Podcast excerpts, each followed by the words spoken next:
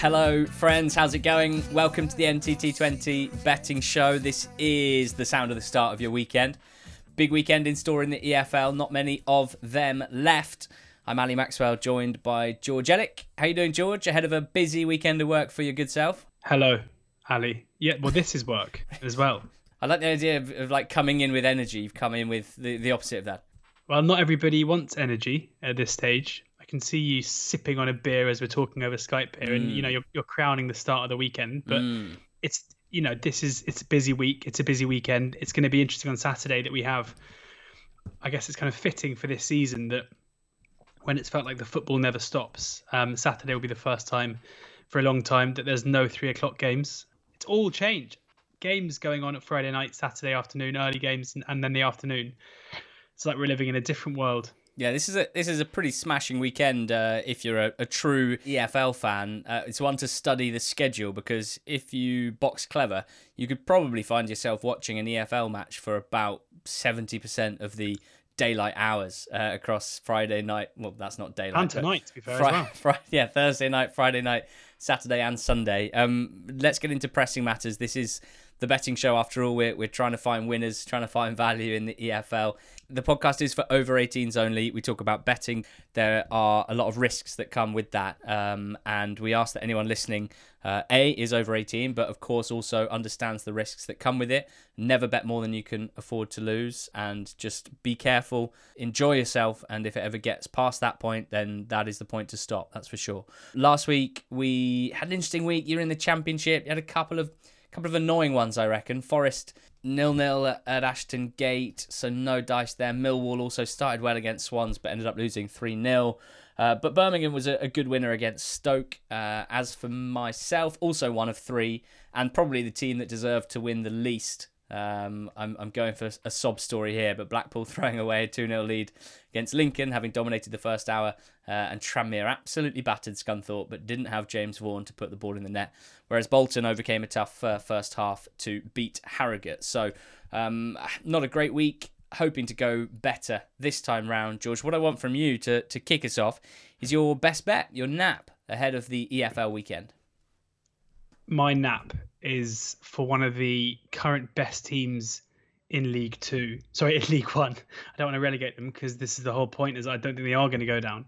Uh, one of the best teams in League One, Wigan Athletic Ali. Wigan. How are we saying that? I mean, I, I am surprised myself to be saying it out loud, but I think as it stands right now, in their current guise, their current run of form, Wigan are no longer a, a you know a, one of those teams whose performances suggest they should be down towards the bottom of the table, and they are coming up against a side in Crewe, who I think, in their current guise, are maybe one of the worst teams um, in the division at the moment. And I think with teams like Wigan and their current run of form, you know, of course, they beat Sunderland 2 1 last time we saw them um, at home, and before that, they. Uh, and before that, they went to Doncaster and won that game 4 1, which I think we can't read too much into the scoreline because if we're talking about where teams currently rank in League One, I think Doncaster are the worst team in the division right now. Um, but yeah, they are kind of good for it. I think often with with these runs of form, you have to dig a little bit deeper to see if there's something a bit amiss or they've just got lucky in a couple of games. And we often talk about um, the Fox punter ratings and, and looking at Wigan over over that period, they rank third over the last four matches and seventh over the last eight matches for, for their XG ratio. So it, they are putting in good performances. When you look at the team itself, it's not a massive surprise. Like I still think there are so many. We've said it all season. There are so many good players, good EFL League One players in this team. Um, and Callum Lang's return to the side has, has really coincided with with an uptick in form. Um, Dodoo's two assists, you know, both from set pieces, fine, but he's somebody who's who's doing well. Will Keane in behind, um, causing issues. Viv Solomon-Otabor is always going to be a, a, you know a, lively one on the left hand side, uh, and Funso Ojo has has added something since he came in in January too. They're just a better team than they were back then, and um, even before those two wins against Doncaster. Uh, and Sunderland, anybody who'd been watching Wigan playing consistently over the last couple of weeks had said, you know, we're actually playing okay at the moment. Like this is um, turning around in terms of our performances. Crewe, on the other hand, have been really poor as of late, um, and they are.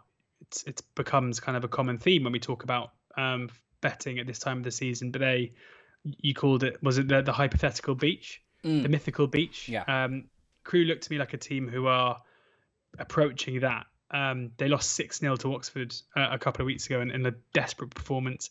They followed, as is often the case, they followed that up with a nil nil draw, where I think the whole aim from manager um, David Artell was to not concede six goals again, to basically tighten up the ship. And, and even then, um, Pompey had plenty of chances to win the game.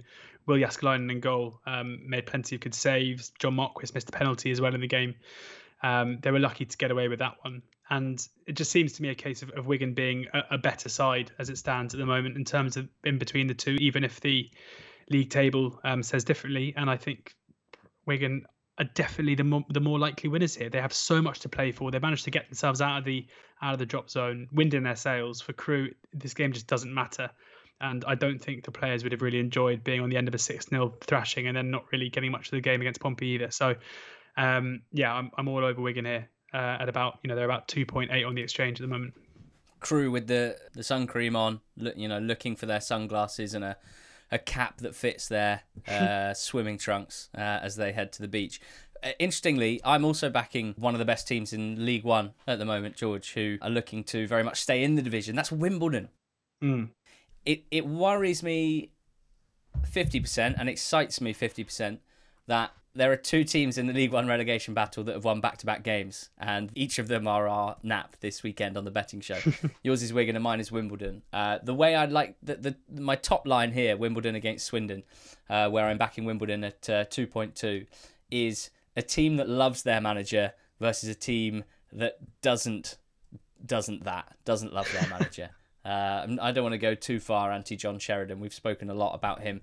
He's probably not the biggest problem at Swindon right now, but um, he certainly doesn't seem to be helping things. Doesn't seem to be steering them in the right direction. I think it's fair to fair to say eight defeats for Swindon in their last ten. Uh, and Wimbledon, yes, they won back to back games. It wasn't a surprise either that their performance level trended upwards pretty significantly once Mark Robinson took charge, has massively improved in the last month or so. You can see that in their XG ratio numbers over the last eight games. They're posting genuinely good attacking numbers and decent defensive numbers. You know, I'm not going to sit here and say elite defensive numbers, but much improved on both ends of the pitch as they were under Glyn Hodges. And of course, the goals weren't coming. Uh, the first 12 games, I think it was, under Robinson, they only scored seven.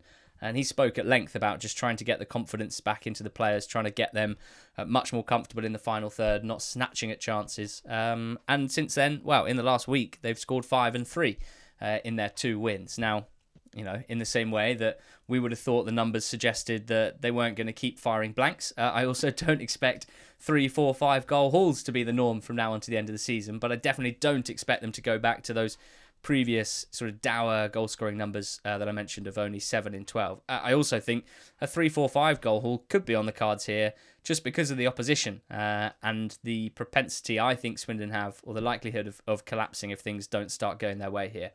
I think with Wimbledon, they've just got a nice balance of, of ball winners and goal threats in midfield. Um, Dobson's been in brilliant form. Uh, obviously, Assal, the, the youngster, the academy graduate, has come in and, and shown a real spark. Rudoni, another academy kid, looks like a, a, a good advanced midfield player, good goal threat. And then up top, um, Pigott, obviously excellent all round striker at the level. And then either Ollie Palmer, who's scored a couple of goals recently, or Ryan Longman. You know, those two partnering him, certainly less consistent, less of a goal threat, but both looking fairly sharp at the moment. And I, just think there's so much positivity around the place. You interviewed Mark Robinson on Totally Football League Show Extra Time today. Um, I listened back while I was uh, considering this pick, and it definitely confirmed what I thought about one group of players and how they're being managed and how that is getting a good performance level out of them in a tough situation, which the League One relegation battle is, versus a team that is is completely the opposite. I mean, Swindon, they lost four in a row, then they won two, and now they've lost four in a row again. Just huge issues at the back. If you just look at the lineups from the last like five, six games, it's carnage. Some genuinely baffling selections, some defenders who are not combining to to to make a, a even a semi solid back line. And all of it amounts to just this muddled team with no obvious game plan, or, or if there is a game plan, at least not with one any kind of effectiveness um, at the moment. They do have Jack Payne, and Scott Twine. Now, that's the concern if you're backing against Swindon. A bit of Payne and Twine magic can win you the odd game, as we've seen. But I think compounded this week, uh, the poor form with off-field issues coming out on Wednesday. Um, the the club supporters trust released a statement saying that the club themselves have basically cut all ties with them, uh, no more communication with the supporters trust. The suggestion is that the owner's trying to put the club into administration or sell it to a third party, um, and, and it's I mean it's just unraveling quite spectacularly off the pitch and uh, on it at the moment. That's being reflected. So I think Wimbledon can can go one more. I think they can win three in a row. Uh, Wimbledon my nap this week at two point two. So uh, I mean if it was three wins in a row for Wigan and for Wimbledon, that would be uh, well, it would be pretty significant in the League One relegation battle, that's for sure. Uh, what's your next best, George? I think you were quite keen on Wimbledon as well. That is my next guess, and I was excited that I was going to be able to bring to the table um, first-hand experience of managing, of, of interviewing the manager today. I mean, I did. I, to be fair, I didn't. I didn't really say what he said, so I, I, no, I didn't. and we haven't spoken about it yet since you interviewed him. So I am interested to know what you got from it. I, I, thought he was impressive. You know, I mean, I seem to think basically every manager that I interview is pretty impressive. Um, You're a soft touch. no, it's just really good caliber of managers in the EFL, mate. That's a weird thing to say. uh, there was one bit that I quite enjoyed where I say to him, and obviously I haven't heard the final edit, so I have no idea what producer Abby has cut out. But I um, I said, you know, as a manager, you haven't managed a full season yet. What are your, you know, what do you see your philosophies being? And he was like, biggest biggest pet hate in football that we're not philosophers. Yeah. And I and I love that. He was like, There's nothing nothing I can do that's new. You know, we don't have new ideas. We're just doing whatever's been done in the past. And then he said 1940s Hungary, which I liked as well because I'm, I'm half Hungarian. um, yeah, and then uh, and then I kind of spoke to him about the process and, and how he kind of tries to engage his players. He seems to be somebody who just is very attuned to to the intangibles, I guess. You know, you and I sit here the whole time and talk about belief and, and all this stuff and how teams look on the pitch, but we don't know like the ins and outs and how much that matters. And, and that interview talking to him made me realize just how big a job it is is to manage personalities and characters rather than just systems and tactics. Mm. And he was very much, you know, he, he spoke about how um, the idea of, of AFC Wimbledon beating Ipswich is seen as kind of a, a, a, an underdog story is just wrong in his mind. He was like, we have to get out of that mentality. We have to see ourselves, irrespective of our budget and everything else, we have to understand that we're pitting ourselves against levels um, and we have to come out on top. And I like that. I like his way of thinking. And I think we're starting to see. Um, we're starting to see the fruits of that on the football pitch, and it feels totally the opposite for Swindon, um, who kind of feel rudderless, um, I guess. Uh, they're just a team who who off the pitch under Lee Power. Um, there are massive issues at the moment in terms of, of their possibility of going into administration. Um, it feels like they're kind of going going down pretty. Uh, you know, if anything, their good run came too early, and now they're back where they were, and other teams around them are picking up points. Um, the Sheridan Renaissance is over. What came after the Renaissance? It was the was it the scientific period? Uh, some well, some sort of existential crisis, wasn't there? No, th- well, I thought it was scientific, and maybe that's what you know. Mark Robinson is saying. He's no philosopher; he's a scientist. That is tenuous. Mm, nonsense, complete nonsense, but I like it. I like it. Well, we're both Thank on. You. We're both on Wimbledon this weekend. Uh, staying in League One, I am also going to be backing Charlton, uh, two point one to beat Ipswich uh, this weekend. Been really impressed with the calm, positive management of Nigel Adkins. Um, and that is, uh, it's not a surprise. I think it's what we expected from him. But I think more specifically, in comparison to how I saw Charlton's season going previous uh, to prior to his appointment under Lee Bowyer, a, manager who we have a lot of time for, who's evidently stepped into Birmingham, is doing a fantastic job. Who overall, I think his time at Charlton will be looked back on as a period of success and and a, mon- a manager that I genuinely feel positively about. But my perception of, of, of Charlton, and maybe it's not entirely Bowyer's fault, maybe it's to do with the, the carnage off field and um, and a, lack of stability. I don't know, but it felt like they were lurching from highs to lows this season. Um, very little consistency. You know, some good runs, some terrible runs. just couldn't quite. You know, injuries definitely played a part, but I didn't feel like his his management of the situation was uh, was as good as it could have been to sort of bring it back to an even keel. That's exactly what I think Nigel Adkins has done, and I think a team with this much quality, who I guess it's weird to say at this stage of the season because it doesn't feel like they've been a very dominant side in League One this season compared to some of the others. But I think a, a squad with this much quality, a first eleven with this much quality, I don't think you need to to be over emotional, over dramatic with them. I think this is the sort of management that they need. So I'm feeling quite positive. Um, the first game they drew under Adkins against Wimbledon should have won. Really stupid goal to concede playing out from the back. Big, big mistake. Um, then they beat Doncaster and Sunderland in the last week. Uh, they're not uh, they're not dominating games, I wouldn't say, but they seem much sturdier, much more cohesive, and as I say, just a little bit calmer, a little bit, uh, just a little bit more on top of things. I think it, it helps that they actually have centre backs now. Uh, Inniss is back from long term injury. Him and Pearce played last weekend at the Stadium of Light. Inniss is a huge runner from set pieces, by the way. He's absolutely massive. Um, but they've also got Oshilaja on the bench. Um, and so they're not having to play a Gunter or a Pratley at centre back anymore. They're a bit light up, up top at the moment with Aneke and injury doubt, and Conor Washington is out. But I think Jayden Stockley's looked pretty sharp actually since joining, so I wouldn't have an issue back in Charlton with Stockley up top. And Maatsen on loan from Chelsea is now playing on the wing, um, formerly a left back, but I think they're getting the most out of his his speed and technical ability and, and not burdening him too much with defensive responsibility. Gone with the more sturdy option of uh, of Purrington at left back, but Maatsen playing well, and they've got Jaiyesimi and, and Millar, who's on loan from Liverpool, as other wide options. So I think they've got uh, you know, a good squad, uh, an available squad, a ton of midfield options. They seem to have about eight different nice, tidy central midfield players. So with that, players back from injury, players in the right positions, calmer management, I think Charlton will will certainly put a lot of pressure on those in the playoff places. The reason I haven't said I think they'll make the playoffs is I don't know quite how vulnerable those in the playoff places are at the moment. I guess Lincoln are the are the big question mark still. Uh, and I'm maybe not as down on Lincoln as some, but I think Charlton will certainly ask the question, put it that way. They're up against an Ipswich side who were embarrassed to, to a certain extent, I think, in midweek, losing 3 0 to Wimbledon. Cook, uh, post match, he's, he's, he's at that point that Nigel Pearson's at as well with Bristol City. It's, it's actually quite a nice point to be when you've been appointed manager towards the end of a season where nothing can really. I mean, they they obviously could have made the playoffs, but let's say nothing was really going to happen at the very end of the season. You can just you can be so strong with your words with like five games to go because you just you just know that that players aren't going to be there. You know, he's he's been he clearly just doesn't like this group of players. He said, "I can't even tell you. I've I've watched football for years and years. I've been around football. I always put myself in the supporters' position. Our supporters are tired now and bored of us, aren't they? Let's have it right. That's what they are. Um, I'm lucky enough and privileged to have a chance, hopefully, to try and change a lot of what's going on. There's no throwing the players under the bus. There's no excuses offered. We're a million miles away from a good team, and that includes myself and the staff tonight. You win together, lose together, etc., etc.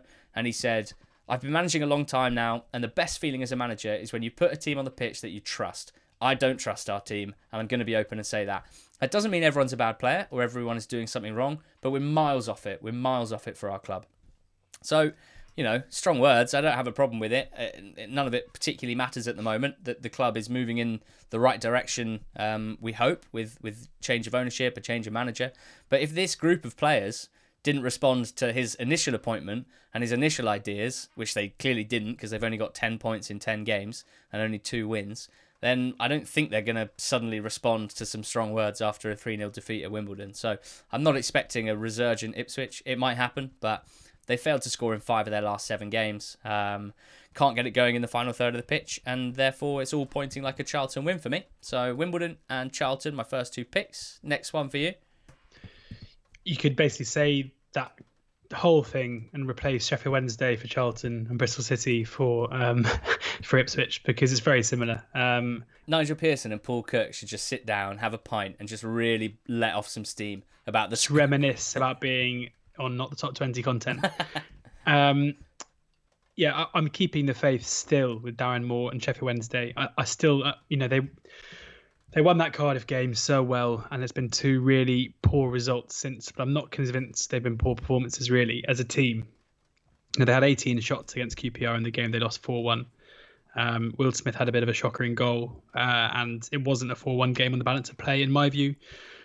again midweek against Swansea. Um, there wasn't much in it. It was a game of, of pretty few chances, uh, and Swansea edged it in the end. But uh, again, I'm, I'm not convinced they were necessarily a, a much worse side on the day. Um, and I think they're coming up against Bristol City against a side who are just incredibly poor. And I think we'll any team playing against Bristol City, home or away at the moment, will have the better chances and the better of it. Um, I think Sheffield Wednesday are creating enough. I think in Jordan Rhodes, they've got a player who, who will eventually put those chances away. Um, Josh Windass is, is going through a bit of a lean spell finishing wise as well.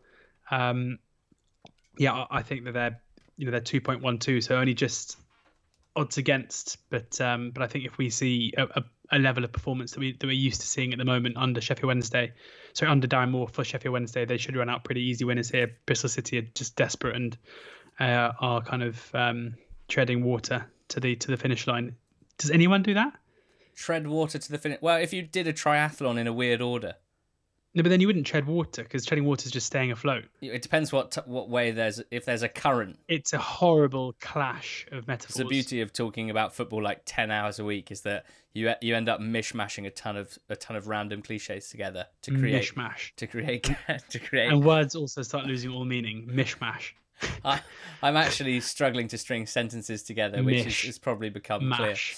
clear. Uh, I've actually got. I mean, my last NB Mishmash is um, potato. No, come on, come on, mate. We've only got five minutes to go. Keep it together. Crisscross potato. Okay. Come on. Um, over 2.5 goals in this game is actually my next pick. So there's quite a lot, quite a lot of crossover. Really? Quite a lot of Three 0 crossover. Sheffield Wednesday, or four 0 or five 0 or six Six two, six two Sheffield Wednesday. two. Um, I'd six two be it. No, um, two point two five. Uh, best price at the moment. No, two point two. Sorry, it's just been slashed as I was talking. Um, uh, I think Paddy's and Betfair are, are offering the two point two. For me, this is this is kind of like one of those little experiments that I do every now and again. I, I more of a, a psychological or situational thing. I think for me, just just to do with the end of the season and how fixtures play out um, at this stage of the of the campaign compared to your your normal fixtures. Sheffield Wednesday, seven points from safety. Everyone thinks they're down. No two ways about it. Nothing to lose really. They just need to go for it. They need to win. And under Darren Moore, that's natural to them. They they want to show more attacking intent. I think they have done over the last few weeks. I think the first half of the season they were one of a number of teams in this league who decided to to play the first half of the season as if drawing nil nil would get you three points. Um, they, they were one of the many teams who, who played every game on the margins. Every game had few goals. Um, just 38 total goals in their first 23 games, 1.65 per game. Miserable, miserable stuff. But in their last 18, George, 50 goals, 2.77 per game. Eight of their last 11, Sheffield Wednesday, have gone over 2.5. Now, a lot of those have been heavy defeats, and obviously that's not what you're looking for here. But, you know, I do think they're the most likely winners. Bristol City, not a lot to play for, other than just trying to avoid the wrath of Nigel Pearson, um, which, I mean, that would motivate me. Um, maybe not some of these uh, Robins, but only two of their six last games, only two of their last six games have gone overs. Um, and that'll be why I guess the price is as it is. But I just find it difficult to imagine that this is going to be like really tight, marginal, low on chances with with two teams giving nothing away. Because I don't think Bristol City care enough uh, currently to do that. And I don't think Sheffield Wednesday would play like that anyway, because that doesn't really suit their situation. I think they have to go for it, and especially if Bristol City go ahead, Wednesday are going to have to start pouring forward. I guess the worst case for this bet is if Wednesday go ahead and then Bristol City just sack it all off and Sheffield Wednesday sort of just coast to a 1 0 win. But I think there'll be some caution thrown to some wind, put it that way. Um, and I'm on the overs at uh, 2.2 with Betfair. As a result, that leaves us with some bonus selections. George, I'm interested to see what you've conjured up this week. Yeah, my bonus pick is just a, a, a win bet. Wow. I'm, back, I'm just backing Wycombe to beat Swansea. Mm-hmm. Bit of bit of 8.0, 701 on on on Betfair Exchange at the moment. Hello. Uh, I don't think I don't think Swansea should be that should be 1.57 against you know even if this was was a, was a game towards the end of the season and Wycombe were down, I, I still think that's a bet. Um, you heard Gareth Ainsworth saying that he still believes that they can win their last five games and stay up. I can guarantee you that that will be drilled into the players. This is the last roll of the dice for Wycombe. You know they they come unstuck here. That's the end of it. They're going down next season probably without their manager, uh, and, and they're going to be a lot poorer for it. What? I feel like you've gone quite big uh, in the last week or so about like Yeah, yeah. I think you've he's- I- basically decided that Ainsworth's gone, and we've not really discussed. I think I think that's I- something we I should think- discuss further, isn't it? I It's a big he'll thing. go irrespective of whether he get he's getting that job or not. Really, Personally, that job yeah, being the uh, so. North End job. Yeah, I- I think, and he'd be wise to do so because he's going down with his stock pretty high. I think it's going to be a hell of an effort to get Wycombe even in the top half next season. Um, and suddenly, if he's sitting there in December and they're 15th or, or worse, um, the jobs that are going to be open to him are going to be very different to the jobs that are open to him now. And, I- and I think that his his manner in the media recently it looks to me like a man who is putting himself fully in the shop window. So it's I'm not just saying he's going to go to Preston. I just don't think he'll be there next season. Um, and uh, yeah, and, and I think that Swansea still, even though they've won back-to-back games, five 0 on aggregate, and you know Lowe's back in the goals. The performances haven't been great. You know, I just mentioned the, the Sheffield Wednesday game. It wasn't a vintage performance from Swansea there. They were, as you mentioned earlier, on the back foot against Millwall early. Um, and I think that Wycombe are a side who are going to look to put it up them. And, and Wycombe, despite being thrashed last time out, were ahead when they went down to 10 men. Could have been a very different game otherwise. We've seen them give incredibly awkward games um, to most teams in this division at times, even if the final score hasn't reflected that. I just I don't think it's a seven to one shot um, that they come out of this with all three points. This is yeah, this is going to be a very very awkward game for Swansea, and um, and I don't think they're going to enjoy it at all. Uh, my bonus picks are I've got a couple always.